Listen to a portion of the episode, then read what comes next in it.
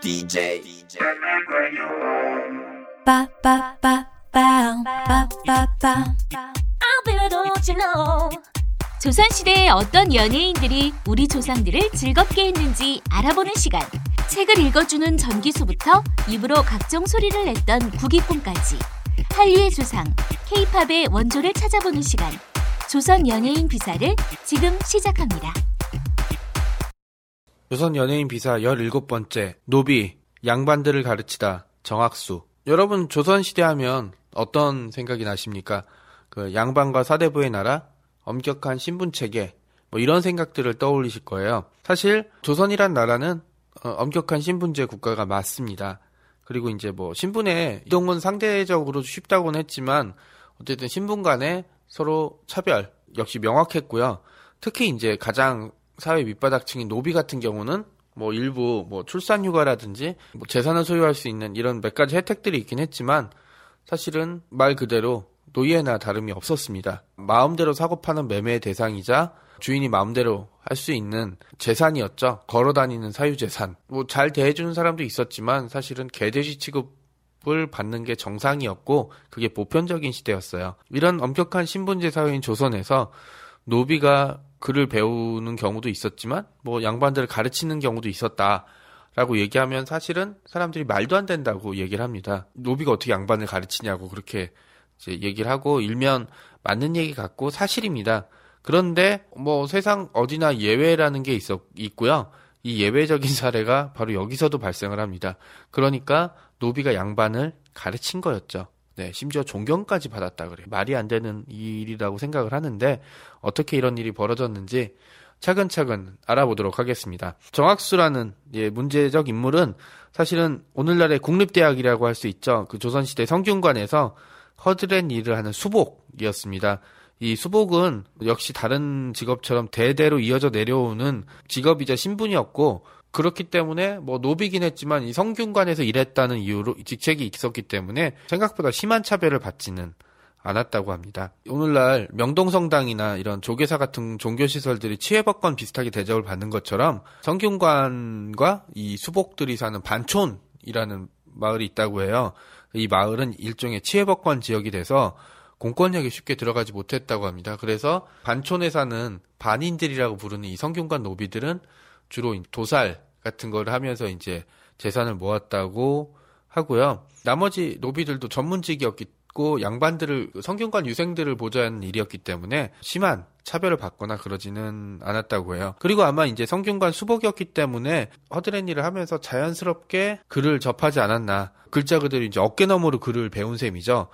그런데 어깨너머로 배운다고 다들 글을 깨우치거나 똑똑해지는 건 아니죠. 기본적인 재능과 열정이 있어야 되는데요. 이 정학수란 인물은 둘 다 가지고 있었던 것으로 보입니다. 그래서 사람들한테 이제 어깨너머로 배운 글을 사람들한테 가르쳐 주고 그러면서 차츰 인망과 명성을 얻게 되었다고 합니다.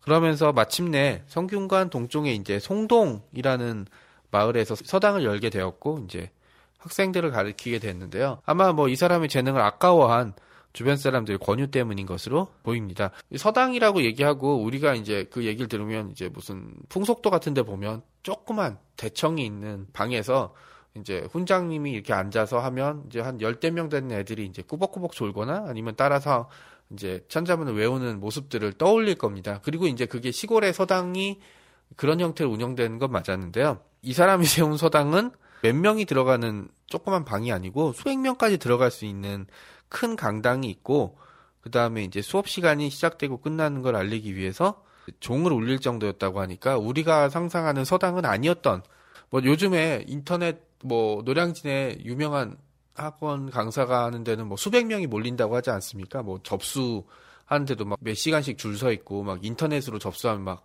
서버가 터지고 이런 것처럼 지금의 인기 학원 강사처럼 그런 식의 인기를 누린 것으로 보입니다. 아 그냥 기분이 그렇다 안 하나 기분이 꼭 논리가 신데렐라 구두맨키로 앞뒤가 딱딱 맞아야 되나 한마디로 실력이 뛰어나고 잘 가르쳤다고 볼 수 있는데요.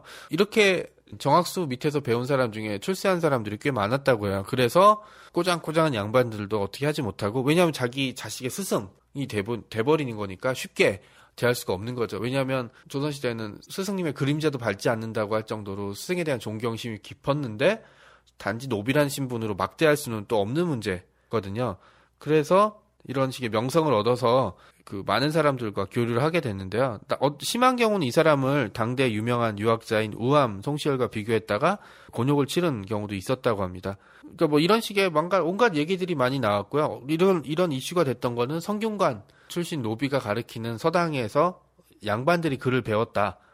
어, 라는 식의 양반 자제들이 이 사람을 스승으로 여겼다는 사실이 대단히 이채롭게 비쳤던 모양이에요. 그래서 앞서 설명한 이 조수함의 추재기에도 이제 이 사람에 대한 얘기가 나오는데 칭찬 일색이에요. 그리고 이제 정선생이라는 호칭을 쓴 거죠. 그리고 이제 뭐 그러니까 이 자연스럽게 이 무식하다는 이유로 구박을 받았던 이제 조선의 백, 일반 백성들은 어, 노비의 신분임에도 불구하고 양반들을 가리키고 존경을 받는 이 사람이 얼마나 대단해 보였겠어요. 그 꼬장꼬장한 양반들도 정학수의 신분에 대해서 뭐라고 터치를 못하고 자기 자식을 이제 맡겨놓은 거죠. 뭐 단순히 그러니까 이 사람을 스타 강사로만 볼 수가 없는 게 그 신분을 뛰어넘는 재능과 열정을 가지고 있었고 서- 심지어 사람들을 잘 가르치면서 신망을 얻었다라는 점이죠. 이 사람에 대한 그 기억이 얼마나 강렬했는지 어, 이 사람이 죽고 이제 사실은 땅은 없어져 버렸어요. 뭐 당연히 이제 스승이 없어졌으니까. 근데 이제 죽은 이후에도 오랫동안 오랫동안 이 사람에 대한 전설들이 전설 아닌 전설이죠. 전설들이 이제 남아 있어서 나중에 이제 폐허가 되는 서당을 이 사람의 학당을 둘러보고 이제 기행문을 남겨놓은 경우도 있었다고 합니다. 근데 이제 이 정학수란 인물을 이제 좀 이렇게 예, 띄우게 된 원인은 사실은 조선시대 이 대표적인 패단 중의 하나였죠. 이 과거 공부에 올인하는 당시에 이제 어, 시대적인 상황도 없지 않아 있었는데요. 내 자식이 출세할 수 있다면 노비한테까지 그 고개를 숙이거나 자식을 맡길 수 있을 정도의 처절한 교육열. 네, 이게 과연 정상이었을까라는 생각은 조금 할 수밖에 없죠.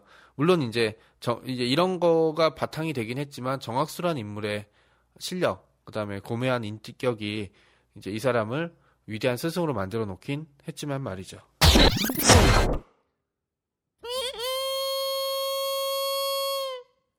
조선 연예인 비사는 스마트 미디어 N이 제작하는 역사 프로그램입니다.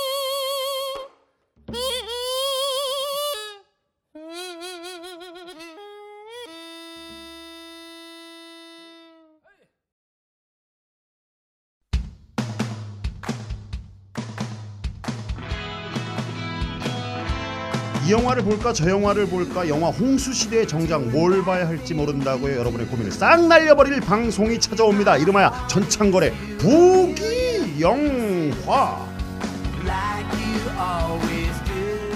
대한민국의 영화 키드들을 설레게 했던 전창걸의 유쾌한 수다 전문 성우들과 함께 발랄 통쾌한 재현 그리고 전문가를 초빙해서 들려주는 깨알 같은 뒷얘기까지 신개념 영화 방송이 여러분을 곧 찾아갑니다. 커믹스